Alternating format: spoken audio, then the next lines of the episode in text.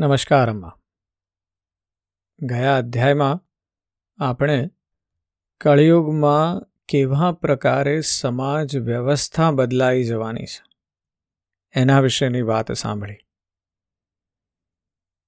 સુખદેવજીએ ખૂબ સુંદર રીતે સમાજમાં કયા પ્રકારના પરિવર્તનો આવશે અને એ કયા કારણસર આવશે એના વિશે આપણને સમજાવ્યું છે. એમણે ભગવાનના કલ્કી અવતારની પણ વાત કરી અને કહ્યું કે એ અવતાર કેમ આવશે? અને અવતાર દ્વારા ફરીવાર સતયુગની શરૂઆત થશે. તેની વાત સાંભળી. આજના અધ્યાયમાં આપણે નામ સંકીર્તનની વાત સાંભળવી છે કારણ કે એ એક જ આ કળિયુગના દોષોથી બચવાનો ઉપાય છે. શ્રી સુખદેવજી કહે છે, પરીક્ષિત, જ્યારે પૃથ્વી જુએ છે કે રાજાઓ મારા ઉપર વિજય પ્રાપ્ત કરવા માટે અધીરા બની રહ્યા છે, ત્યારે તે હસવા લાગે છે અને કહે છે કે કેટલા આશ્ચર્યની વાત છે કે આ રાજાઓ, જે પોતે મૃત્યુના રમકડા છે, મને જીતવાની ઈચ્છા રાખે છે. રાજાઓથી એ વાત અજાણી નથી કે તેઓ એકને એક દિવસ મરી જશે. તેમ છતાં મને જીતવાની વ્યર્થ કામના કરે છે. ખરેખર, આવી કામનાથી અંધ બનેલા હોવાથી જ તેઓ પાણીના પરપોટા જેવા આ શરીર પર ભરોસો કરીને છેવટે છેતરાઈ જાય છે.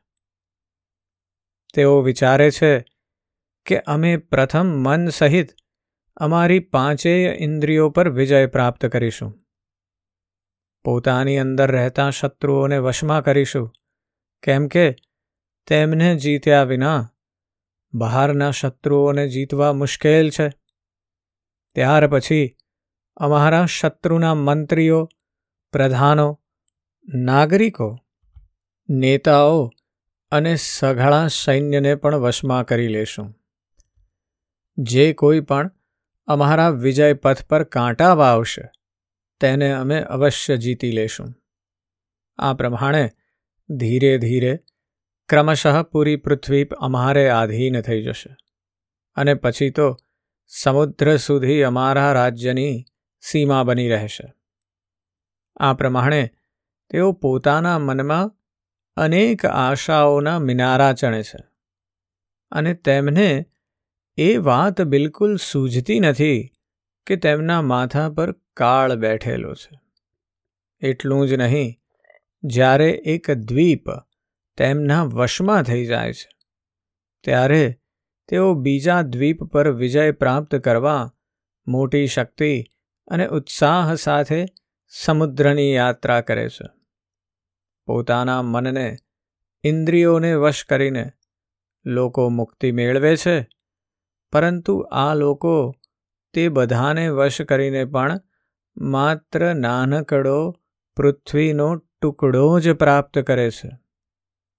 આટલો પરિશ્રમ અને આત્મસંયમનું આ કેટલું તુચ્છ ફળ છે. પરીક્ષિત પૃથ્વી કહે છે કે મોટા મોટા મનુઓ અને તેમના વીરપુત્રો મને જેમની તેમ છોડીને જ્યાંથી આવ્યા હતા, ત્યાં ખાલી હાથે ચાલ્યા ગયા. મને પોતાની સાથે ન લઈ જઈ શક્યા. હવે આ મૂર્ખ રાજાઓ યુદ્ધમાં જીતીને મને વશમાં કરવા ચાહે છે. જેના ચિત્તમાં આ વાત દ્રઢ થઈ ગઈ છે કે આ પૃથ્વી મારી છે. તે દુષ્ટોના રાજ્યમાં મારા માટે પિતા પુત્ર અને ભાઈ ભાઈ પણ પરસ્પર લડે છે. તે પરસ્પર આ પ્રમાણે કહે છે કે, અરે મૂર્ખ, આ સંપૂર્ણ પૃથ્વી મારી જ છે. તારી નથી. આ પ્રમાણે રાજાઓ એકબીજાને કહે સાંભળે છે, એકબીજાની સ્પર્ધા કરે છે, મારા માટે એકબીજાને હણે છે અને પોતે મરી ફીટે છે. પૃથુ પુરુરવા ગાધી, નહુષ, ભરત, સહસ્ત્રબાહુ, અર્જુન માંધાતા સગર, રામ, ખટવાંગ, ધુંધુમાર, રઘુ, તૃણબિંદુ, યયાતિ, શર્યાતિ, શંતનુ, ગય, ભગીરથ, કુવલયાશ્વ, કકુત્સ, નળ, નૃગ હિરણ્યકશિપુ વૃત્રાસુર લોકદ્રોહી રાવણ નમુચી શંબર ભૌમાસુર હિરણ્યાક્ષ અને તારકાસુર તથા બીજા અનેક દૈત્યો અને શક્તિશાળી રાજાઓ થઈ ગયા આ બધા રાજાઓ બહુ જ સમજદાર હતા વીર પણ હતા બધાએ દિગ્વિજયમાં બધાને હરાવ્યા આ બધાને બીજું કોઈ જીતી શક્યું નહીં. પરંતુ આ બધા જ મૃત્યુનો કોળિયો બની ગયા. રાજન, તેમણે પૂરા અંતઃકરણથી મારામાં મમતા રાખી અને એવું સમજ્યા કે આ પૃથ્વી મારી છે. પરંતુ વિકરાળ કાળે તેમની લાલસા પૂરી થવા ન દીધી. હવે તેમનું બળ પુરુષાર્થ અને શરીર વગેરેનો ક્યાંય પત્તો પણ નથી. માત્ર તેમની કથા જ શેષ રહી ગઈ છે. પરીક્ષિત સંસારમાં મોટા મોટા પ્રતાપી અને મહાન પુરુષો થયા છે. તેઓ લોકોમાં પોતાનો યશ ફેલાવીને અહીંથી ચાલ્યા ગયા. મેં તમને જ્ઞાન અને વૈરાગ્યનો ઉપદેશ આપવા માટે જ તેમની કથા કહી છે. આ બધો વાણીનો વિલાસ માત્ર છે. આમાં પારમાર્થિક સત્ય કશું જ નથી. ભગવાન શ્રી કૃષ્ણનો ગુણાનુવાદ સઘળા અમંગળનો વિનાશ કરવાવાળો છે. મોટા મોટા મહાત્માઓ તેનું જ ગાન કર્યા કરે છે. જેને ભગવાન શ્રીકૃષ્ણના ચરણોમાં અનન્ય પ્રેમપૂર્ણ ભક્તિની કામના હોય, તેણે નિત્ય નિરંતર ભગવાનના દિવ્ય ગુણાનુવાદનું જ શ્રવણ કરતા રહેવું જોઈએ. રાજા પરીક્ષિતે પૂછ્યું, ભગવાન, મને તો કળિયુગમાં અનેક અનેક દોષ દેખાઈ રહ્યા છે. ત્યારે લોકો કયા ઉપાયથી તે દોષોનો નાશ કરશે.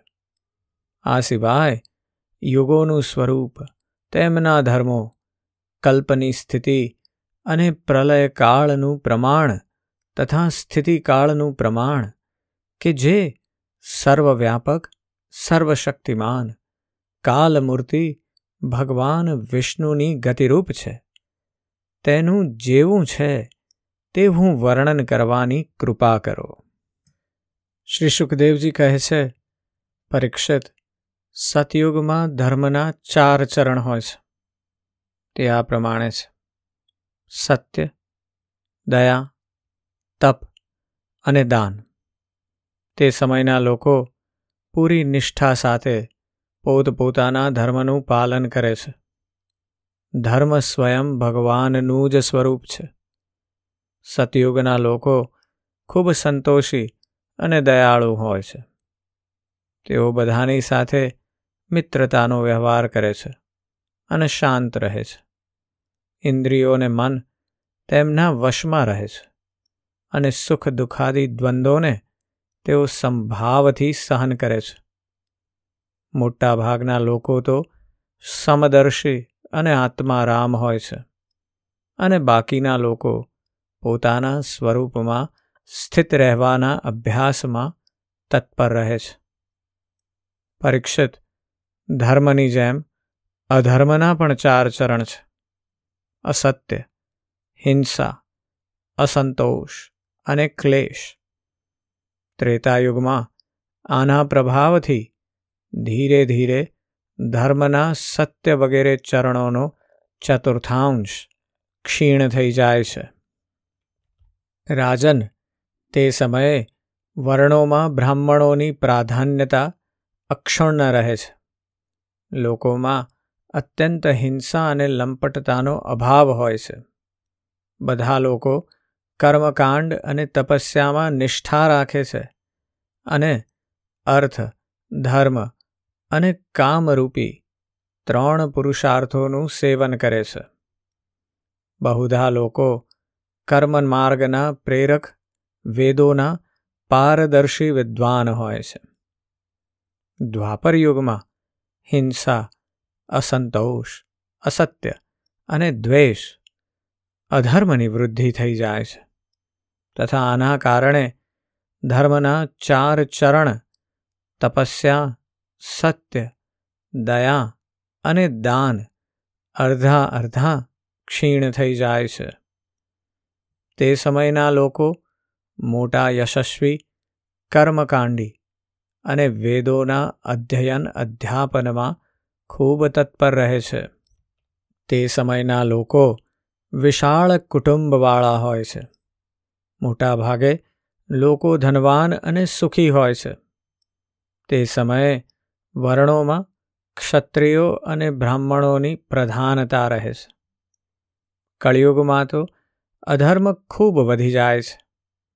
તેના કારણે ધર્મના ચારે ચરણ ક્ષીણ થવા લાગે છે અને તેમનો ચતુર્થાંશ જ બચે છે.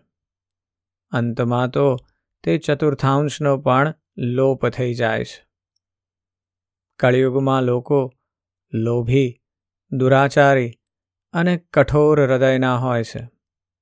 તેઓ કારણ વિના એકબીજા સાથે વેર બાંધે છે તથા લાલસા તૃષ્ણાના તરંગોમાં ખેંચાતા રહે છે. તે સમયના અભાગ્યા લોકોમાં શુદ્રો, કેવટ વગેરેની જ પ્રધાનતા રહે છે. બધા પ્રાણીઓમાં ત્રણ ગુણ હોય છે. સત્વ, રજસ અને તમ. કાળની પ્રેરણાથી અવારનવાર શરીર, પ્રાણ અને મનમાં તેમનો હાસ અને વિકાસ પણ થયા કરે છે. જે સમયે મન, બુદ્ધિ અને ઇન્દ્રિયો સત્વગુણમાં સ્થિત થઈને પોતપોતાનું કાર્ય કરે છે, ત્યારે સતયુગ સમજવો જોઈએ. સત્વગુણની પ્રધાનતા હોય, ત્યારે મનુષ્ય જ્ઞાન અને તપસ્યામાં અધિક રુચિ રાખવા લાગે છે. જે સમયે લોકોની પ્રવૃત્તિ અને રુચિ, ધર્મ, અર્થ અને લૌકિક, પારલૌકિક સુખભોગ તરફ હોય છે તથા શરીર, મન અને ઇન્દ્રિયો રજોગુણમાં સ્થિત થઈને કાર્ય કરવા લાગે છે. બુદ્ધિમાન પરીક્ષિત ત્યારે સમજવું જોઈએ કે તે સમયે ત્રેતાયુગ પોતાના કાર્યમાં પ્રવૃત્ત છે. જે સમયે લોભ, અસંતોષ, અભિમાન, દંભ અને મત્સર વગેરે દોષોની બોલબાલા હોય અને મનુષ્ય ખૂબ ઉત્સાહ અને રુચિ સાથે સકામ કર્મોમાં જોડાવા ઈચ્છે છે, તે સમયે દ્વાપર યુગ સમજવો જોઈએ. નિયંત્રણ વિના જ રજોગુણ અને તમોગુણના મિશ્રણની બોલબાલાનું નામ જ દ્વાપર યુગ છે, જે સમયે જૂઠ, કપટ, તંદ્રા, નિંદ્રા, હિંસા, વિષાદ, શોક, મોહ, ભય અને દીનતાની પ્રધાનતા હોય, તેને તમોગુણ પ્રધાન કળિયુગ સમજવો જોઈએ. જ્યારે કળિયુગનું સામ્રાજ્ય હોય છે, ત્યારે લોકોની દ્રષ્ટિ શુદ્ર તુચ્છ જેવી થઈ જાય છે. મોટાભાગના લોકો નિર્ધન હોય છે. છતાં ખાય છે ઘણું વધારે. તેમનું ભાગ્ય તો હોય છે બહુ મંદ અને ચિત્તમાં બહુ કામનાઓ હોય છે. સ્ત્રીઓમાં દુષ્ટતા અને કુલટાપણું વધી જાય છે. પૂરા દેશમાં ગામે ગામ લૂંટારાઓની પ્રધાનતા અને વિપુલતા થઈ જાય છે. પાખંડી લોકો નવા નવા સંપ્રદાયો સ્થાપીને મનસ્વી રીતે વેદોનું અર્થઘટન કરવા માંડે છે અને આ રીતે તેને કલંકિત કરે છે. રાજા કહેવાતા લોકો પ્રજાની બધી કમાણી હડપ કરીને તેમને ચૂસવા લાગે છે. બ્રાહ્મણના નામે ઓળખાતા જીવો પેટ ભરવા અને જનનેન્દ્રિયને તૃપ્ત કરવામાં જ પ્રવૃત્ત રહે છે. બ્રહ્મચારી લોકો બ્રહ્મચર્યથી વંચિત અને અપવિત્ર થતા જાય છે. ગૃહસ્થો બીજાને ભિક્ષા આપવાને બદલે સ્વયં ભીખ માંગવા લાગે છે. વાનપ્રસ્થીઓ ગામમાં નિવાસ કરવા લાગે છે અને સંન્યાસીઓ ધનના અત્યંત લોભી અર્થ પિશાચ થઈ જાય છે. સ્ત્રીઓનો આકાર તો નાનો થઈ જાય છે, પરંતુ તેમની ભૂખ વધી જાય છે. તેઓ બહુ સંતાનોને જન્મ આપે છે અને પોતાની કુળ મર્યાદાનું ઉલ્લંઘન કરીને લજ્જા મર્યાદાનો જે તેમનું ભૂષણ છે, તેનો ત્યાગ કરી બેસે છે. તેઓ હંમેશા કટુભાસી ચોરી તથા કપટ કરવામાં બહુ નિપુણ થઈ જાય છે. તેમનામાં સાહસ પણ બહુ વધી જાય છે. કળિયુગના વેપારીઓના હૃદય અત્યંત ક્ષુદ્ર થઈ જાય છે. તેઓ કોડી કોડીને ગળે વળગાડી પાઈ પાઈ માટે છેતરપિંડી કરવા લાગે છે. વધારે તો શું? આફત કાળ ન હોવા છતાં પણ તથા ધનવાન હોવા છતાં પણ. તેઓ નિમ્ન સ્તરનો વેપાર કે જેની સત્પુરુષો નિંદા કરે છે, તેને ઉચિત સમજીને અપનાવી લે છે. સ્વામી ચાહે સર્વશ્રેષ્ઠ કેમ ન હોય. જ્યારે સેવક લોકો જુએ છે કે એની પાસે સંપત્તિ રહી નથી, ત્યારે તેને છોડીને ચાલ્યા જાય છે. સેવક ભલે ગમે તેટલો જૂનો કેમ ન હોય, પરંતુ તે જ્યારે કોઈ વિપત્તિમાં આવી જાય છે, ત્યારે માલિક તેને છોડી દે છે. વધારે શું કહું? જ્યારે ગાયો દૂધ આપવાનું બંધ કરી દે છે, ત્યારે લોકો તેમનો પણ પરિત્યાગ કરી દે છે. પ્રિય પરીક્ષિત, કળિયુગના લોકો અત્યંત લંપટ થઈ જાય છે. તેઓ પોતાની કામ વાસનાને તૃપ્ત કરવા માટે જ કોઈની સાથે પ્રેમ કરે છે. તેઓ વિષય વાસનાને વશીભૂત થઈને એટલા પામર બની જાય છે કે મા બાપ ભાઈ બંધુ અને મિત્રોને પણ છોડીને માત્ર પોતાના શાળા અને સાળીની જ સલાહ લેવા માંડે છે. શુદ્રો, તપસ્વીઓનો વેશ ધારણ કરીને પોતાનું પેટ ભરે છે અને દાન લેવા લાગે છે. જેને ધર્મનું રતિભાર પણ જ્ઞાન નથી, તેઓ ઊંચા સિંહાસન પર બેસીને ધર્મનો ઉપદેશ આપે છે.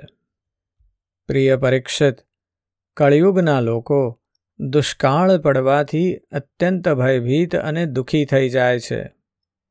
એક બાજુ દુકાળ અને બીજી બાજુ શાસકો દ્વારા આકરા કરવેરા.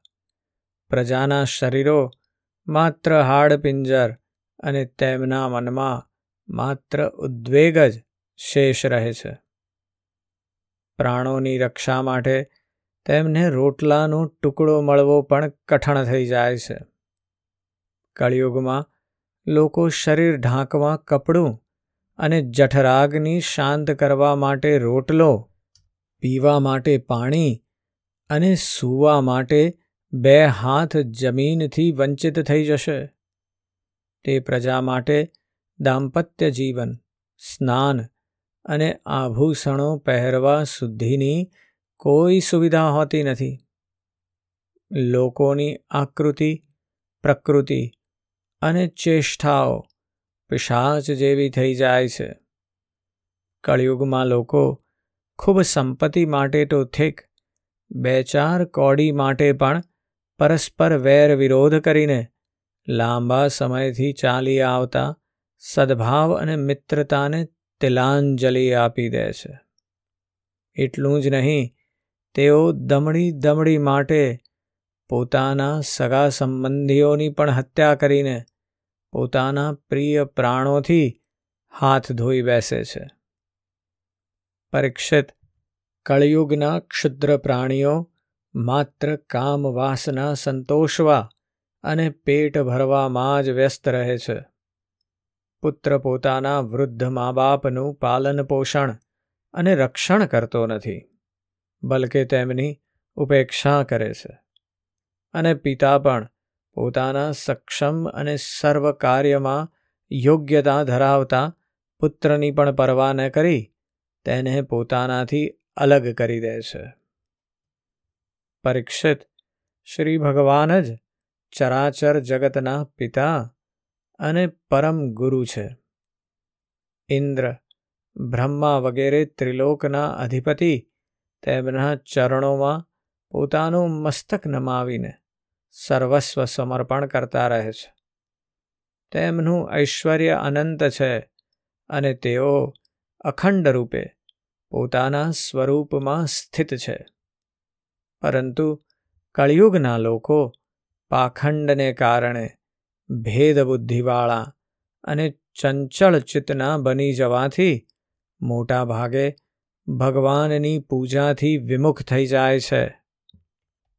મનુષ્ય મૃત્યુ સમયે વિવશતાની સ્થિતિમાં અથવા પડવા આથડવા સમયે પણ અસહાય બનીને પણ જો ભગવાનના કોઈ એક નામનું ઉચ્ચારણ કરે છે, તો તેના બધા કર્મબંધનો કપાઈ જાય છે અને તેને ઉત્તમોત્તમ ગતિ પ્રાપ્ત થાય છે.